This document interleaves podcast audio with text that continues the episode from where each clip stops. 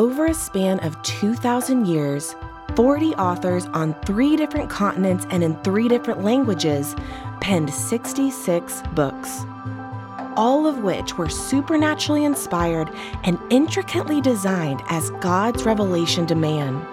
The spoken word of God, living and active, sharper than a two edged sword, recorded and bound just for us. Join us on a journey from Genesis to Revelation, all 66 books, the big book, cover to cover. This is Michael Easley in Context.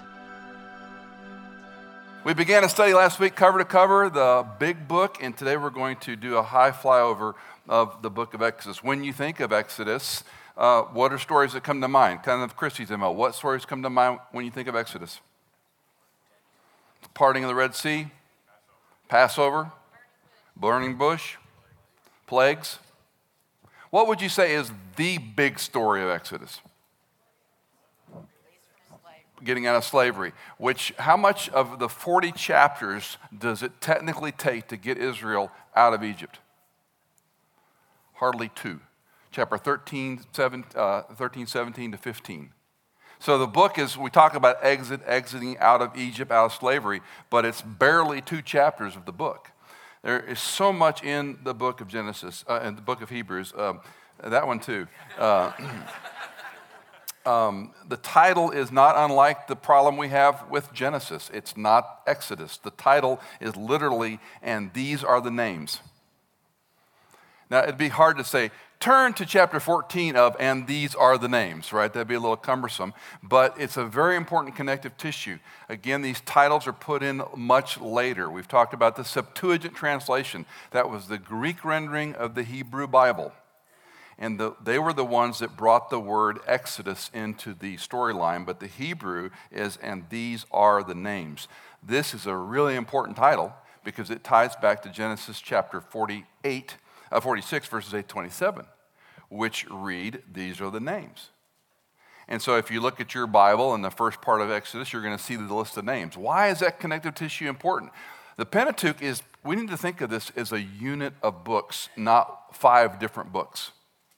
It's one unit of literature. And so the storyline continues and essentially uninterrupted as we go through. This is a sequel to what's happening. Obviously, the word Exodus does mean a going out in general terms, a leaving, and, um, and, and that is a nomenclature we like. It's easy to manage. The author, as we talked last Sunday, is will be debated until we're dead. Uh, but the author I would hold is, the, is Moses as the author of the Pentateuch. And um, there are some uh, passages, number of passages in Exodus that also underscore this. Let me show you one. This is in Exodus 24, verses 3 and 4. Then Moses came and recounted uh, to the people all the words of the Lord and all the ordinances. And all the people answered with one voice and said, All the words which the Lord has spoken, we will do. Moses wrote down all the words of the Lord. And he arose early in the morning and built an altar at the foot of the mountain with 12 pillars for the 12 tribes of Israel. We could chase these around all morning long. We've talked about internal evidence, what the Bible says about the Bible. And this is one of many examples we could turn to. This is what the Bible says about it. Moses wrote these things down. The date of the book is another one that's going to be studied forever, and we fall into two camps either an early view or an old view. I go for the early view, which is about 1445, 1446 BC. You add in the 430 years of captivity, it rounds it out to about 1405 BC when they're actually out of the Exodus account. Uh, in Exodus chapter 12, verse 40, we read, Now the time that the sons of Israel lived in Egypt was 430 years.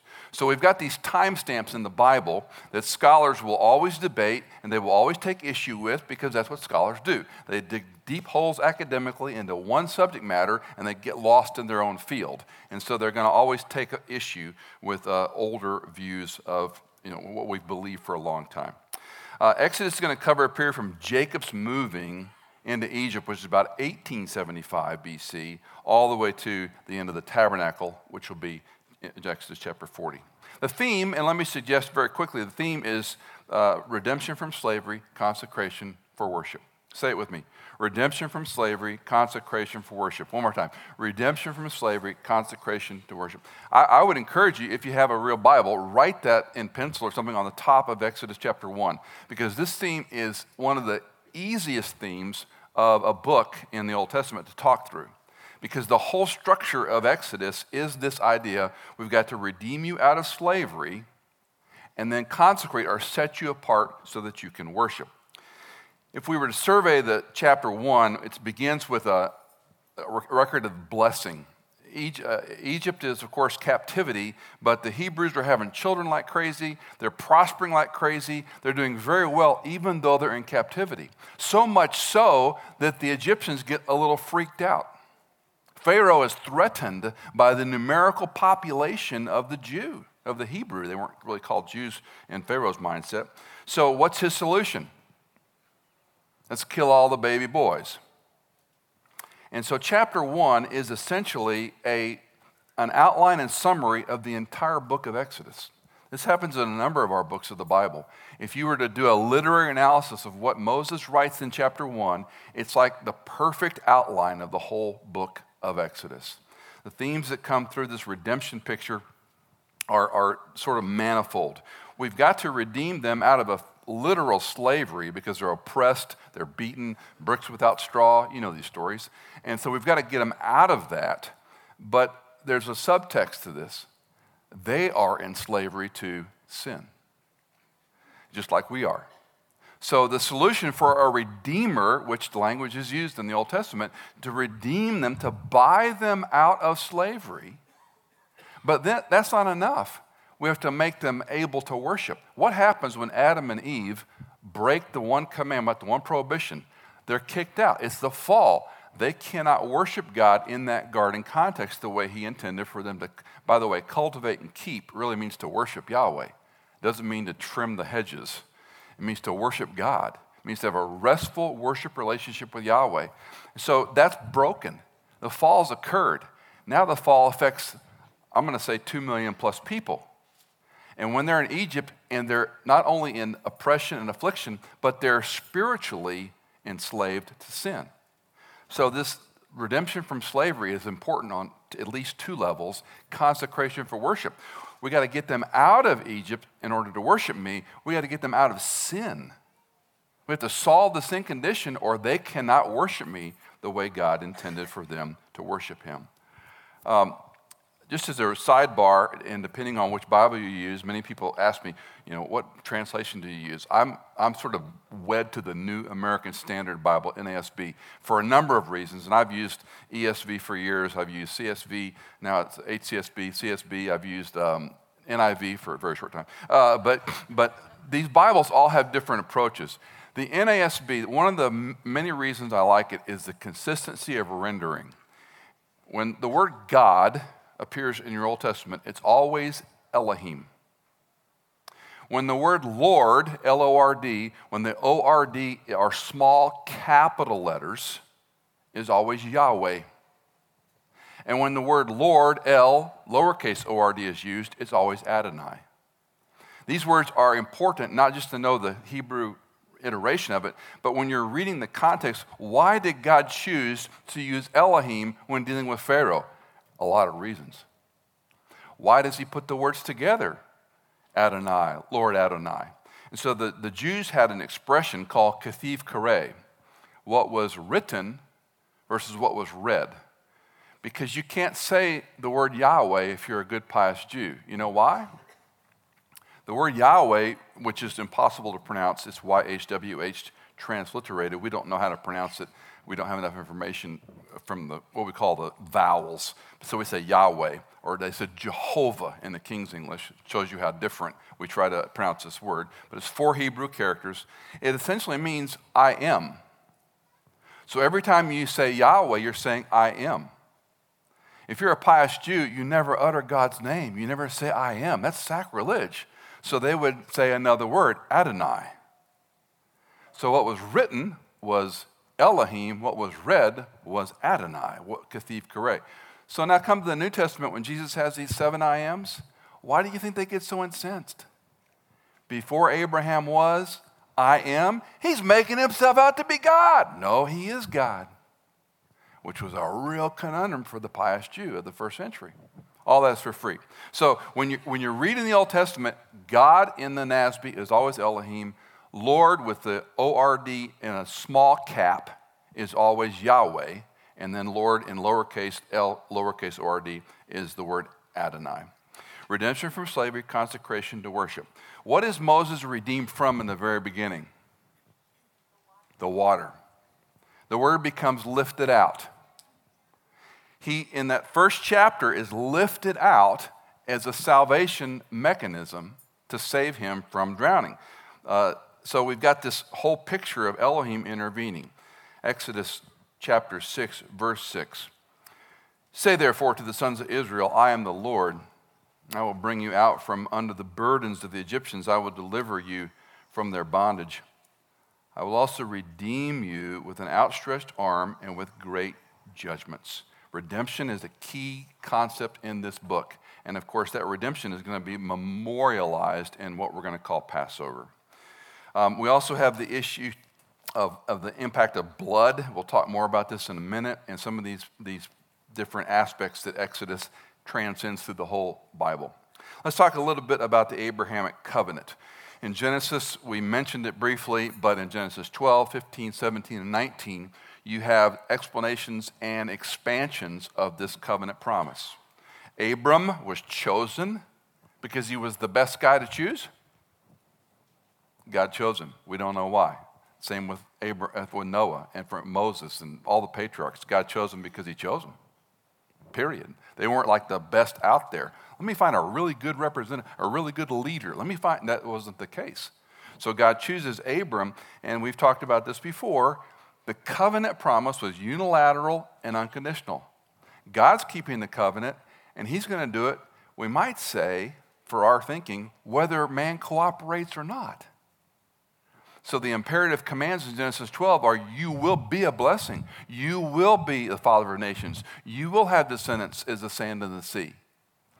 So that covenant, a unilateral, unconditional covenant, is so important in understanding, and we're going to see it repeated in the Pentateuch and in Exodus. Exodus 6, verse 3 I appeared to Abraham, Isaac, and Jacob as God Almighty.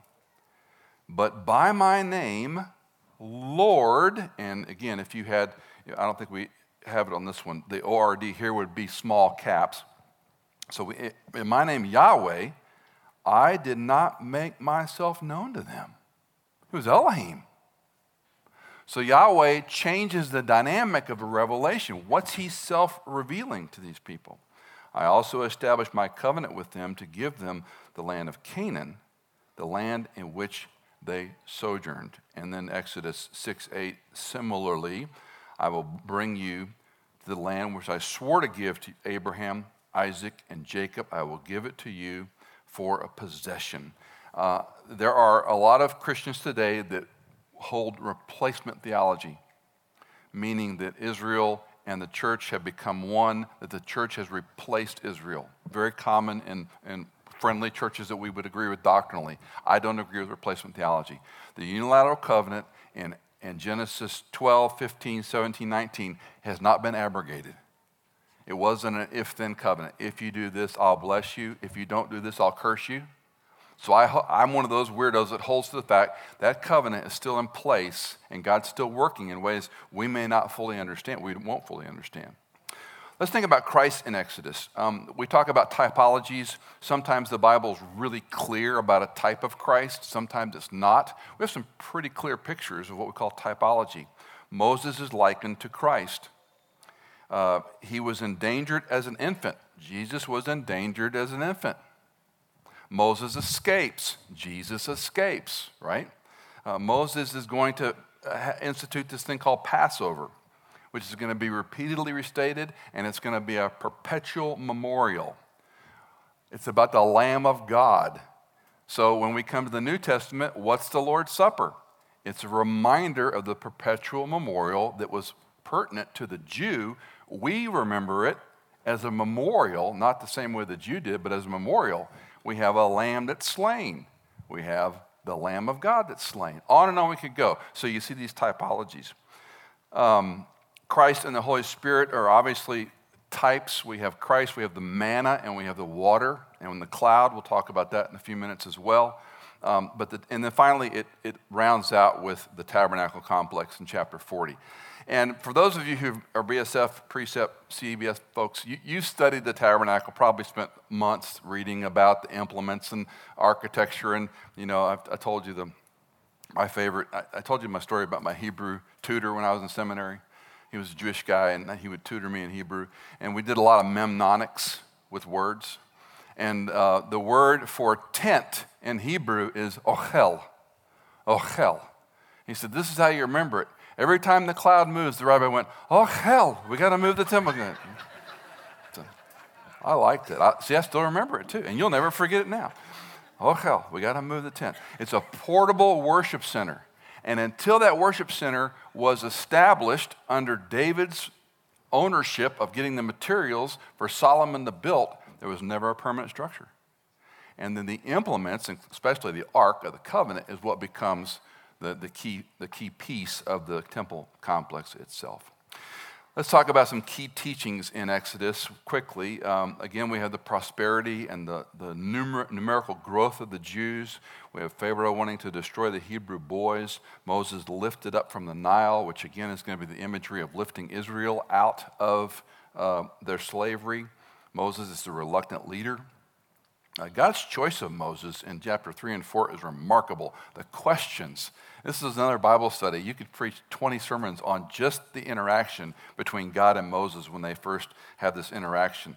Uh, Moses is, you know, he's, he's out there, the burning bush occurs, and God talks to him, and the first question he asks is, Who am I? In, in other words, I'm nobody. Why are you talking to me? I'm, I don't want any part of this. The second question he asked him, Who are you? When I go to Pharaoh, what am I going to say? Who, who in the world are you? The third question, What if they don't believe me? The fourth question, Send somebody else. And the fifth comment was, um, oh, no, the fourth, the fourth is not me, and the last one is send somebody else.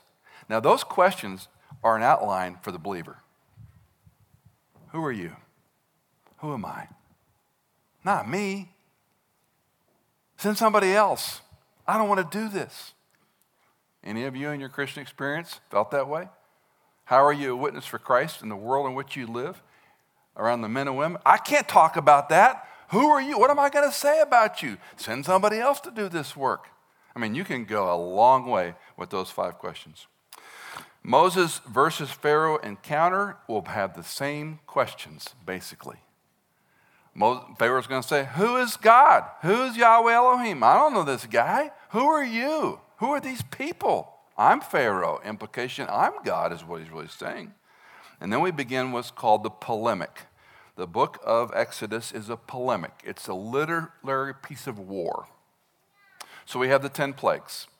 And we don't have time to look at them individually, but we have blood, frogs, lice, flies, cattle, boils, uh, hail, locust, darkness, and the death of the firstborn. Each of those is a polemic against the idolatry system of Exodus. And again, some of you are well familiar with this. Let me just point out one the sun god Amon Ra, or Amon Re. This was considered in, within Egyptian idolatry, which, by the way, uh, archaeologists have chronicled over 8,000 idols out of Egypt. A lot of idols to keep up with. And so Amon Ra was the big one, let's say. So the polemic is Pharaoh, you think Amon Ra is an idol, is a god? Let me show you something. I'm going to turn the lights off for four days, three days. Now let's see who's God. So each of the plagues was a polemic against something they believed. Blood of the Nile, the Nile fed the land. And when God turns it to blood and everything goes foul, what's he saying? You think this is what feeds the land, I'm going to turn it to blood and it's going to be foul. And I'm going to show you your gods are ridiculous. Each one of them was a polemic. And it culminates in the death of the firstborn, which, of course, is, is arguably the most, I would say, the most significant event in the storyline. Because when they go through the Passover, they kill the lamb, they put the blood on the doorpost and lintel, they eat the food in haste. You know the story, right? And the angel of wrath comes through, only those who are under the blood on the doorpost and lintel will be spared the death of the firstborn. As I understand it, and I could be wrong, I can't be bulldogmatic, that's everything firstborn. Animals, sons, daughters, and I would argue if you're the firstborn parent, you drop dead that night. All the firstborn died in the land. It doesn't differentiate between just children, it says the firstborn. So every animal that was firstborn, anything that was had, had a mammalian was going to die. Why is this important? Who's Pharaoh's son? God. The culmination of this is you try to kill my son, which is who? Israel. You try to kill my son, I'm going to kill yours. That's the polemic. And this is why Passover was so important to the Jew was going forward Teach your children. Don't let them forget the signs and wonders and miracles because you're going to forget it. And if you teach it, you're more likely to remember it, and maybe they will as well. Well, many more things. Let me go to some lessons quickly. Number one Israel's existence is because God delivered them out of Egypt. It's, a, it's one of these obvious lessons, but it needs restating. The reason the Israelites exist is because God delivered them out of Egypt. Secondly, there is no other God but Yahweh Elohim. Um, so many of the passages about they make idols in their own image. And when we have friends who will, you know, I've said this many times before, and people say, you know, oh, I can never worship a God who lets AIDS, uh, you know, uh, kill children. I could never worship a God who lets orphans die. I could never let a God, love a God or believe in a God who lets uh, Rwandan shallow graves with 600 plus thousand people buried uh, because of these tribal wars. I could never believe in a God who, whenever we say those kind of things, we're making God in our image. That's idolatry. And so, this, when Christy went through the commandments, you know, one God, monotheism, which, by the way, as a sidebar, there's one other global religion that's monotheistic Islam. So, Christianity and Islam are the only monotheistic religions we have on the planet, which I find striking in comparison and contrast. Um, third, the Abrahamic covenant. I've mentioned this as unilateral and irrevocable. Fourth, the sinful nature of man persists. Everybody needs redemption. Israel uh, is going to complain, they're going to grumble, they're going to want to go back to Egypt, they're going to be called stiff necked. Um, and we're going to see in Deuteronomy the requirement you teach your kids this stuff. You write it on the doorpost, you put it on your phylactery, on your arm, on your head, you, uh, you wear it, you go in and out, you touch the, the mezuzah on the side of your doorpost. You want the, the ups and downs, ins and out of life, you want them to know the Word of God. Um, because the sinful nature of man persists and we forget. And then the ultimate goal, finally, is the consecration of worship in the temple complex. Let me just briefly read Exodus 40 34. The cloud covered the tent of meeting, the glory of the Lord filled the tabernacle. Moses was not able to enter the tent of meeting because the cloud had settled on it, and the glory of the Lord filled the tabernacle. Throughout all the journeys, whether whenever the cloud was taken up from the tabernacle, excuse me, taken up from over the tabernacle, the sons of Israel would set out. But if the cloud was not taken up, they did not set out until the day it was taken up. For throughout all their journeys, the cloud of the Lord was on the tabernacle by day, and there was a fire in it by night in the sight of all the house of Israel. So the Lord's table, of course, becomes the, the outworking of Passover. And let me read two passages from Exodus, Exodus 3:18. They will pay heed to what you say when the elders of Israel come to the king of Egypt. And you will say to him, The Lord, the God of the Hebrews, has met with us. So now let us go a three days' journey into the wilderness that we may sacrifice to the Lord our God. How many days? Exodus 15 22. Moses led Israel from the Red Sea, and they went out into the wilderness of Shur. They went three days into the wilderness and found no water. When they came to Marah, they could not drink the waters of Marah, for they were bitter. Therefore it was named Marah. So the people grumbled at Moses, saying, What shall we drink? Three days' journey into the wilderness to worship. The entire construct of redemption from slavery was let my people go a three days journey in the wilderness to get out of this context of idolatry so we can worship God the way I designed him to be worshiped. The third day, they're supposed to be worshiping, and they're found grumbling. It's missed by most people when they read the book Exodus. The day we're to worship is the day we choose to grumble. It's a potent reminder. Don't forget the cloud by day. We often think of the Holy Spirit impressing and leading and guiding. We have all sorts of bad theology therein. If you had a cloud over you every single day, by day and night, would that make you feel better? You're supposed to go and come and stay put. I mean, I can sit and watch Netflix as long as the cloud's there. It's cool. Oh, I got to go to work. Cloud tells me to go to work. I mean, wouldn't that be cool? So we have the cloud and we have water and manna. Put it this way we have water, manna, and Jesus, me.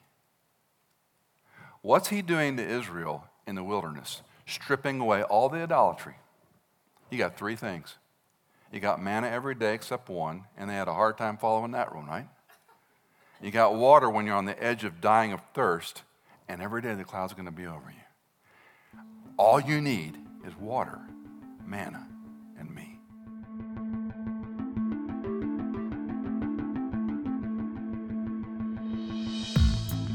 Michael Easley Context is fully funded from donations by our listeners. If you're a regular listener, would you consider giving a one time or perhaps monthly donation on our website? You can find us on michaelincontext.com. In Context is engineered by Chad Cates, produced by Hannah Seymour, and music composed by Tycho, Chad Cates, and Blair Masters.